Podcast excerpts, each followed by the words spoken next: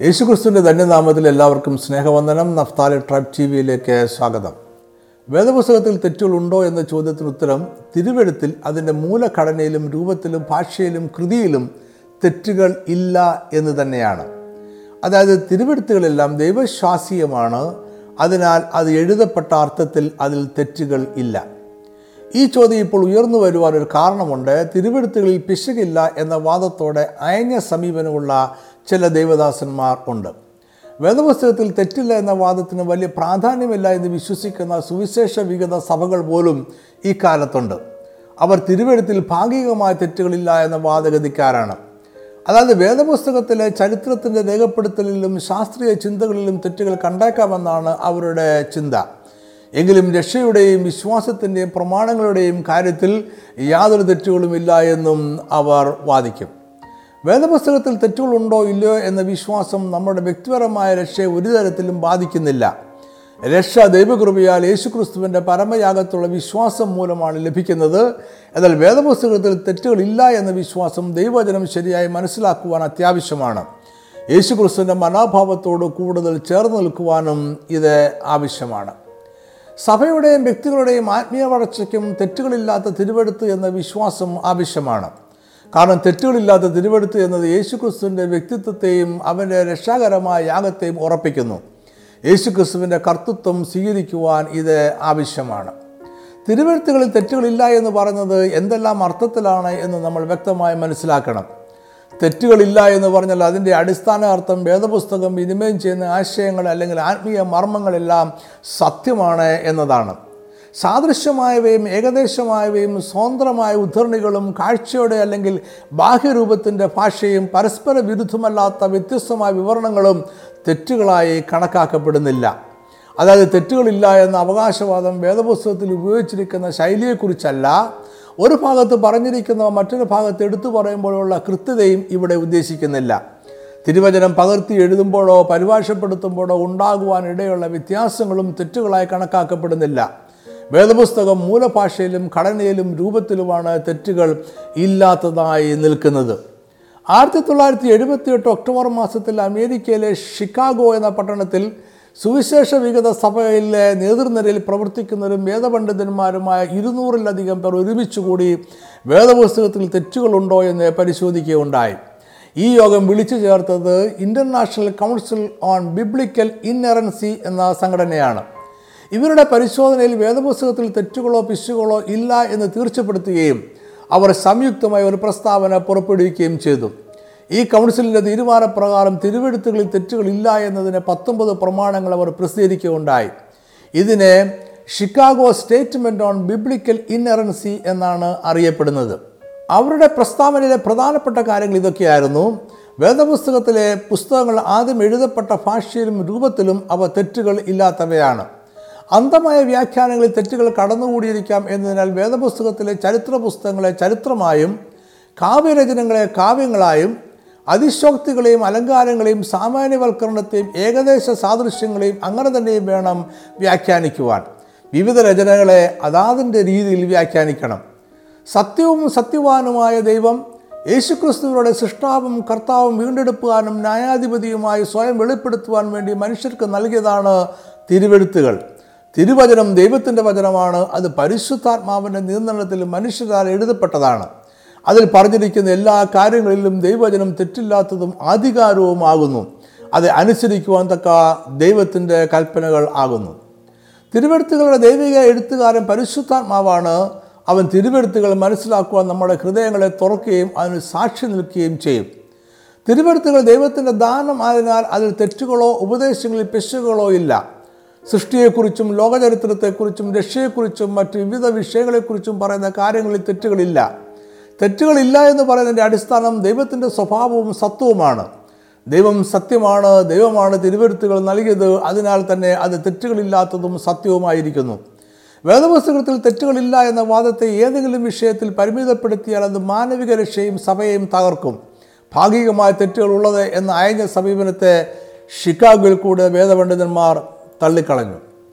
തിരുവചനത്തിൽ തെറ്റുകളില്ല എന്ന് വാദിക്കുമ്പോൾ തന്നെ ചില കാര്യങ്ങളിൽ സ്വാതന്ത്ര്യവും അനുവദിക്കുന്നുണ്ട്. വേദപുസ്തകത്തിലെ ഓരോ പുസ്തകങ്ങളും എഴുതിയ വ്യക്തികൾക്ക് വ്യത്യസ്തങ്ങളായ ശൈലിയാണുള്ളത്. യോഹനാന്റെ പുസ്തകത്തിൽ ലളിതമായ ഭാഷ ഉപയോഗിക്കപ്പെടുമ്പോൾ ലൂക്കോസ് കൂടുതൽ സാഹിത്യ സമ്പുഷ്ടമായ വാക്കുകൾ ഉപയോഗിക്കുന്നുണ്ട്. പൗലോസിന്റെ ശൈലി ഒരു തത്വജ്ഞാനിയുടെ രീതിയാണ്. മത്തായി മർക്കോസ് ലൂക്കോസ് എന്നിവർ യേശുവിന്റെ ജീവിതം ചരിത്രകാരന്മാരെ പോലെ വിവരിക്കുമ്പോൾ യോഹന്നാൻ തത്വജ്ഞാനപരമായ വിവരണമാണ് നൽകുന്നത്. വെളിപ്പാട് പുസ്തകം അപ്പോക്കാലിപ്റ്റിക് സാഹിത്യരചനയുടെ ശൈലിയാണ് സ്വീകരിച്ചിരിക്കുന്നത്. ഒരേ സംഭവം ഒന്നിലധികം പേർ വിവരിക്കുന്നതിൽ കാണുന്ന വ്യത്യസ്തങ്ങളായ വിശദാംശങ്ങൾ തെറ്റുകളല്ല. ഈ വ്യത്യാസങ്ങൾ നമ്മൾ കൂടുതലും കാണുന്നത് ആദ്യത്തെ മൂന്ന് സുവിശേഷങ്ങളിലാണ്. യേശുക്രിസ്തു അരാമ്യ ഭാഷയിലാണ് സംസാരിച്ചത് എന്നാൽ സുവിശേഷകർ ഗ്രീക്ക് ഭാഷയിലാണ് എഴുതിയത്. ഗ്രീക്ക് അവർക്ക് വിദേശ ഭാഷയായിരുന്നു. യേശു പറഞ്ഞ കാര്യങ്ങൾ ഗ്രീക്ക് ഭാഷയിലേക്ക് സ്വതന്ത്രമായി വിവർത്തനം ചെയ്താണ് അവർ രേഖപ്പെടുത്തിയിരിക്കുന്നത്. അതിനാൽ ആശയം ഒന്നായിരിക്കുമ്പോൾ തന്നെ വാക്കുകൾക്ക് വ്യത്യാസമുണ്ടാകാം. ഒരേ വ്യക്തി ഒരു വിഷയത്തെക്കുറിച്ചോ സംഭാഷണത്തെക്കുറിച്ചോ നോക്കിക്കണ്ടതുപോലെ ആയിരിക്കണം എന്നല്ല മറ്റൊരു വ്യക്തി അതിനെ കണ്ടത്. ഇത് വ്യത്യസ്തങ്ങളായ രേഖപ്പെടുത്തലിന് കാരണമാണ്. ഇതിനാലും രണ്ട് എഴുത്തുകാരുടെ രചനകൾ വ്യത്യസ്തങ്ങളാണ് എന്ന പ്രതീതി ഒരു സാധാരണ വായനക്കാരന് ഉണ്ടായേക്കാം. എങ്കിലും അവർ പറയുന്ന കാര്യങ്ങൾ തെറ്റില്ലാത്തതും ഒന്നു തന്നെയുമാണ്. തെറ്റുകളില്ല എന്നതിനാൽ സംഭവങ്ങളുടെ വിവരണങ്ങൾ അക്ഷരപ്രകാരമാണ് എന്ന് വാദിക്കുന്നില്ല. പുതുരാതന കാലത്ത് എഴുത്തുകാർ സംഭവങ്ങളുടെയോ സംഭാഷണങ്ങളുടെയോ അക്ഷരപ്രകാരമുള്ള രേഖകൾ എപ്പോഴും എഴുതണമെന്നില്ലായിരുന്നു. ഒരു ഭാഷയിലുള്ള സംഭാഷണത്തെ മറ്റൊരു ഭാഷയിൽ എഴുതേണ്ടി വരുമ്പോൾ അക്ഷരപ്രകാരമുള്ള എഴുത്ത് പലപ്പോഴും സാധ്യമല്ലായിരുന്നു. പഴയ നിയമ തിരുവെഴുത്തുകൾ എഴുതി സൂക്ഷിച്ചിരുന്ന ചുരുളുകൾ എളുപ്പത്തിൽ ലഭ്യമല്ലായിരുന്നു എന്നതും അത് എപ്പോഴും നിവർത്തി വായിക്കുക എന്നത് പ്രയാസമായിരുന്നു എന്നതും നമ്മളിവിടെ ഓർക്കണം. അതിനാൽ പഴയ നിയമത്തിലെ വാചകങ്ങൾ പുതിയ നിയമത്തിൽ എടുത്ത് എഴുതുമ്പോൾ എഴുത്തുകാർ സ്വതന്ത്രമായതും എന്നാൽ കൃത്യത ഉള്ളതുമായ ഒരു ശൈലി സ്വീകരിച്ചിരുന്നു. ഇത് പിശക് അല്ല. ചിലപ്പോഴെല്ലാം എഴുത്തുകാർ ഭാഷയുടെ വ്യാകരണം ശരിയായി പാലിച്ചിട്ടില്ല എന്ന് നമുക്ക് തോന്നാറുണ്ട്. എന്നാൽ വ്യാകരണത്തിലുള്ള നമ്മുടെ നിർബന്ധ ബുദ്ധി തിരുവെടുത്തുകളിൽ ചെലുത്തുവാൻ ശ്രമിക്കുന്നത് എപ്പോഴും ശരിയാകണമെന്നില്ല. ഉദാഹരണത്തിന് ഞാൻ വാതിലാകുന്നുവെന്നും ഞാൻ നല്ലയിടനാകുന്നുവെന്നും യേശു പറഞ്ഞിട്ടുണ്ട്. ഇത് ആംഗലേയ വ്യാകരണ ശാസ്ത്രപ്രകാരം സാദൃശ്യങ്ങളുടെ തെറ്റായ മിശ്രണമാണ്. എന്നാൽ ഗ്രീക്ക് ഭാഷയിൽ ഇതൊരു തെറ്റല്ല. അതുപോലെ തന്നെ പരിശുദ്ധാത്മാവിനെക്കുറിച്ച് വ്യക്തിത്വമില്ലാതെയും വ്യക്തിയായും ഒരേ വാചകത്തിൽ യേശു വിശേഷിപ്പിക്കുന്നുണ്ട്. ഇതും ഗ്രീക്ക് വ്യാകരണത്തിൽ തെറ്റല്ല. വേദപുസ്തകം വളരെ വിശാലമായ ഒരു ഗ്രന്ഥമാണ്. അതിൽ രേഖപ്പെടുത്തിയിരിക്കുന്ന എല്ലാ കാര്യങ്ങൾക്കും മതിയായ വിശദീകരണം നൽകുവാൻ നമുക്ക് ഇന്ന് സാധ്യമല്ല. ചില കാര്യങ്ങൾ പുരാവസ്തു ശാസ്ത്രജ്ഞന്മാരുടെ കണ്ടുപിടുത്തങ്ങളുടെ സഹായത്തോടെ മാത്രമേ മനസ്സിലാക്കുവാൻ കഴിയൂ. ചില വിഷയങ്ങളിൽ ഭാഷാ പണ്ഡിതന്മാരുടെ വ്യാഖ്യാനങ്ങൾ ആവശ്യമാകും.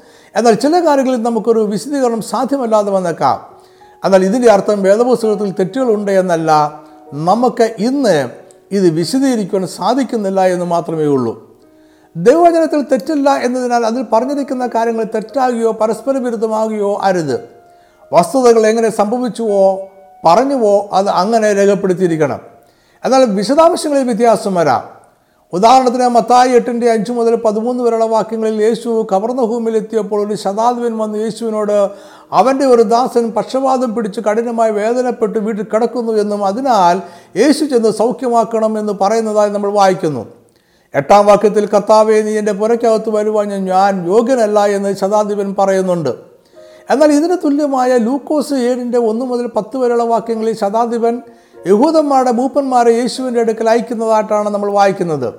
നാലാം വാക്യം പറയുന്നു അവർ യേശുവിന്റെ അടുക്കൽ വന്ന് അവനോട് താല്പര്യമായി അപേക്ഷിച്ചു. നീ അത് ചെയ്തു കൊടുക്കുവാൻ അവൻ യോഗ്യനെന്ന് പറഞ്ഞു. ഇത് രണ്ട് തമ്മിൽ ഒറ്റ നോട്ടത്തിൽ വിരുദ്ധത കാണാമെങ്കിലും ഒരേ സംഭവത്തെയാണ് ഇത് വിവരിക്കുന്നത്. ഒരുപക്ഷെ ശതാധിപൻ യേശുവിന്റെ അടുക്കൽ വരുന്നതിന് മുമ്പേ അവൻ യഹൂദ മൂപ്പന്മാരെ അയച്ചു കാണും. ശതാധിപൻ നല്ലവനാണ് എന്നും അവൻ യഹൂദന്മാരെ സ്നേഹിക്കുന്നുവെന്നും അവൻ യഹൂദന്മാർക്കൊരു പള്ളി പണിത് കൊടുത്തുവെന്നും യഹൂദ മൂപ്പന്മാർ യേശുവിന്റെ അടുക്കൽ പറഞ്ഞു. അതിനുശേഷമായിരിക്കാം ശതാധിപൻ തന്നെ നേരിട്ട് യേശുവിനെ കാണുവാൻ വന്നത്. ഇവിടെ മറ്റൊരു ചോദ്യം കൂടെ ഉയരുന്നുണ്ട്. വേദപുസ്തകത്തിൽ തെറ്റുകൊണ്ടുണ്ടോ ഇല്ലയോ എന്നതൊരു പ്രധാനപ്പെട്ട വിഷയമാണോ? വേദപുസ്തകത്തിൽ തെറ്റില്ല എന്ന വാദത്തെ നിരസിച്ചാൽ എന്താണ് സംഭവിക്കുന്നത്? വേദപുസ്തകത്തിൽ തെറ്റില്ല എന്ന വാദത്തിന് എന്താണ് പ്രസക്തി? തെറ്റുകൾക്ക് സാധ്യതയില്ലാത്ത വേദപുസ്തകം നമ്മുടെ വിശ്വാസ ജീവിതത്തിൽ എന്ത് സ്വാധീനമാണ് ചെലുത്തുക? തിരുവഴുത്തിൽ തെറ്റുകളില്ല എന്ന സത്യം വ്യക്തമായി നമ്മൾ അറിഞ്ഞിരിക്കേണ്ട കാര്യമാണോ? തെറ്റുകൾ ഉണ്ടായാലും ഇല്ലെങ്കിലും അത് നമ്മുടെ ആത്മീയ ജീവിതത്തെ ബാധിക്കുന്നില്ല എന്ന ചിന്ത യേശുക്രിസ്തുവിന്റെ തന്നെ പഠിപ്പിക്കലിനെ നിരക്കുന്നതല്ല. തിരുവഴുത്തുകളിൽ പിശുകളില്ല എന്നാണ് വേദപുസ്തകം സാക്ഷ്യപ്പെടുത്തുന്നത്. അതിനാൽ പിശുകൾ കണ്ടേക്കാം എന്ന ചിന്ത തിരുവഴുത്തുകൾ സത്യമാണ് എന്നതിനെ നിരസിക്കുകയാണ്. വേദപുസ്തകത്തിൽ തെറ്റുകളുണ്ടെങ്കിൽ യേശുക്രിസ്തുവിനെക്കുറിച്ചും രക്ഷയെക്കുറിച്ചും നിത്യതയെക്കുറിച്ചും പറയുന്ന കാര്യങ്ങളെ നമുക്ക് വിശ്വസിക്കുവാൻ കഴിയുകയില്ല. വേദപുസ്തകത്തിലെ ചരിത്ര പുസ്തകങ്ങളിൽ നിന്നോ ഭൂമിശാസ്ത്രപരമായ വിവരണങ്ങളിൽ നിന്നോ ഒരു ഭാഗത്തെ അത് പെശുകാണ് എന്ന് പറഞ്ഞ് മാറ്റി നിർത്തിയാൽ വേദപുസ്തകത്തിന്റെ മൊത്തം ഘടനയും കെട്ടുറുപ്പിനെയും അത് തകർക്കും. ഉദാഹരണത്തിന് ആദമിന്റെ ഹവയുടെയും ആദ്യ പാപത്തിന്റെയും ചരിത്രം വേദപുസ്തകത്തിന്റെ അടിസ്ഥാന ഘടകമാണ്. അതിൽ പെശകുണ്ട് എന്ന് പറഞ്ഞാൽ വേദപുസ്തകത്തിന്റെ പ്രധാന മർമ്മം തന്നെ ഇല്ലാതെയാകും. പാപവും പരിഹാരവും ക്രിസ്തുവും അവന്റെ പരമയാവും എല്ലാം ആദമിന്റെയും ഹവയുടെയും ചരിത്രത്തിൽ ആണ് ആരംഭിക്കുന്നത്. മത്തായി ഒന്നാം അധ്യായത്തിലെയും ലൂക്കോസ് മൂന്നാം അധ്യായത്തിലെയും യേശുക്രിസ്തുവിന്റെ വംശാവലി നോക്കുക. ഈ വംശാവലി തെറ്റാണെങ്കിൽ അവൻ പഴയ നിയമപ്രവാചകൻ പറഞ്ഞ മഷിക അല്ലാതെയാകും. തിരുവെടുത്തുകളുടെ പിശകില്ലാ വാദം പരാജയപ്പെട്ടാൽ വേദപുസ്തകത്തിന്റെ വിശ്വാസ്യത ഇല്ലാതെയാകും. രക്ഷയും നീതീകരണവും വിശദീകരണവും തേജസ്കരണവും എല്ലാം സംശയത്തിന്റെ നിഴലിൽ ആകും. യേശുക്രിസ്തു തിരുവെടുത്തുകളിൽ തെറ്റുകളില്ല എന്നാണ് നമ്മളെ പഠിപ്പിച്ചത്. മത്തായ അഞ്ചിന്റെ പതിനെട്ടിൽ അവൻ പറഞ്ഞു സകലവും നിവൃത്തിയാകുമ്പോഴും ന്യായപ്രമാണത്തിൽ നിന്നൊരു വള്ളിയെങ്കിലും പുള്ളിയെങ്കിലും ഒരു നാൾ ഒഴിഞ്ഞു പോകുകയില്ല. മത്തായ പത്തൊമ്പതിന് നാലിൽ സൃഷ്ടിയെക്കുറിച്ച് അവൻ പറയുന്നത് ഇങ്ങനെയാണ്. സൃഷ്ടിച്ചവൻ ആദിയിൽ അവരെ ആണും പെണ്ണുമായി സൃഷ്ടിച്ചു. ഇത് ആദമിന്റെ ഹവയുടെയും സൃഷ്ടിയെക്കുറിച്ചാണ്. മത്തായി പന്ത്രണ്ടിന്റെ നാൽപ്പതിൽ യോനാ പ്രവാചനെക്കുറിച്ച് യേശു പറയുന്നത് അത് സംഭവിച്ച ഒരു ചരിത്ര സത്യമായിട്ടാണ്. മത്തായി ഇരുപത്തിനാലിന്റെ മുപ്പത്തിയെട്ട് മുപ്പത്തി ഒമ്പത് വാക്യങ്ങളിൽ നോഹയുടെ കാലത്തുണ്ടായ പ്രളയത്തെക്കുറിച്ചും ഒരു ചരിത്ര സത്യമായി തന്നെയാണ് യേശു പരാമർശിക്കുന്നത്. യോഹനൻ പത്തിന് മുപ്പത്തഞ്ചിൽ തിരുവെഴുത്തിന് നീക്കം വന്നു കൂടായല്ലോ എന്നാണ് യേശു പറയുന്നത്. അതിനാൽ തിരുവെഴുത്തുകൾ തെറ്റുകൂടാത്തവയും മാറ്റങ്ങൾക്ക് വിധേയമാകാത്തവയും പിശകളില്ലാത്തവയും ചരിത്ര സത്യവുമാണ് എന്ന് യേശു വിശ്വസിച്ചിരുന്നു. ഈ ഹ്രസ്വ മറുപടി ഒന്നുണ്ട് കാര്യങ്ങൾ കൂടി പറഞ്ഞുകൊണ്ട് അവസാനിപ്പിക്കുവാൻ ഞാൻ ആഗ്രഹിക്കുന്നു. ഇനിയും ചില സംശയങ്ങൾ കൂടി നിങ്ങളുടെ മനസ്സിൽ കണ്ടേക്കാം. വേദപുസ്തക സംബന്ധമായ നിങ്ങളുടെ സംശയങ്ങൾ എനിക്ക് അയച്ചു തരിക. എന്റെ സമയവും ചോദ്യത്തിനുള്ള ഉത്തരം ദൈവരാജ്യത്തിന്റെ വർദ്ധവിന് സഹായമാകുമോ എന്നതും അനുസരിച്ച് അതിനുള്ള വിശദീകരണം ഞാൻ നൽകുന്നതാണ്. എന്റെ phone number nine eight nine double five two four eight five four. തിരുവചനത്തിന്റെ ആത്മീയ മർമ്മങ്ങൾ വിവരിക്കുന്ന അനേകം വീഡിയോകളും ഓഡിയോകളും നമ്മുടെ ഓൺലൈൻ ചാനലുകളിൽ ലഭ്യമാണ്. വീഡിയോ കാണുവാൻ Naphtali tribe T V dot com എന്ന ചാനലും ഓഡിയോ കേൾക്കുവാൻ Naphtali tribe radio dot com എന്ന ചാനലും സന്ദർശിക്കുക. രണ്ട് ചാനലുകളും സബ്സ്ക്രൈബ് ചെയ്യുവാൻ മറക്കരുത്. അത് ഇനിയും പ്രസിദ്ധീകരിക്കുന്ന വീഡിയോ ഓഡിയോ എന്നിവ നഷ്ടപ്പെടാതെ ലഭിക്കുവാൻ സഹായിക്കും.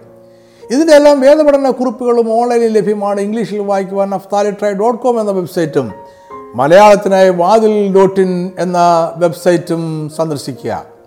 പഠനക്കുറിപ്പുകൾ ഇ ബുക്കായി ലഭിക്കുവാനും ഇതേ വെബ്സൈറ്റുകൾ സന്ദർശിക്കാവുന്നതാണ്. അല്ലെങ്കിൽ വാട്സാപ്പിലൂടെയോ സിഗ്നൽ ആപ്പിലൂടെയോ ആവശ്യപ്പെടാം. Phone number nine eight nine double five two four eight five four. എല്ലാ മാസവും ഒന്നാമത്തെയും മൂന്നാമത്തെയും ശനിയാഴ്ച വൈകിട്ട് അഞ്ച് മണിക്ക് പവർ വിഷൻ ടി വിയിൽ നമ്മുടെ പ്രോഗ്രാമുണ്ട്. ദൈവജനം ഗൗരവമായി പഠിക്കുവാൻ ആഗ്രഹിക്കുന്നവർ എല്ലാവരും ഈ പ്രോഗ്രാമുകൾ മറക്കാതെ കാണുക മറ്റുള്ളവരും കൂടെ പറയുക. ഈ സന്ദേശം കണ്ണനും കേട്ടനും വളരെ നന്ദി ദൈവം നിങ്ങളെല്ലാവരെയും സമൃദ്ധമായി അനുഗ്രഹിക്കട്ടെ. ആമേൻ.